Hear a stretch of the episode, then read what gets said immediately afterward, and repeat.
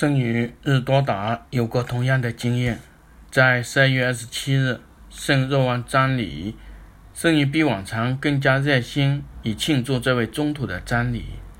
圣若望向他显现了，圣与问道：卑微如你我，在你温馨的瞻礼能够获得什么恩典呢？圣若望说：我主所特选的，请生我来，让我们一起在主的胸前休息。他是温柔的泉源，蕴藏一切征服的宝藏。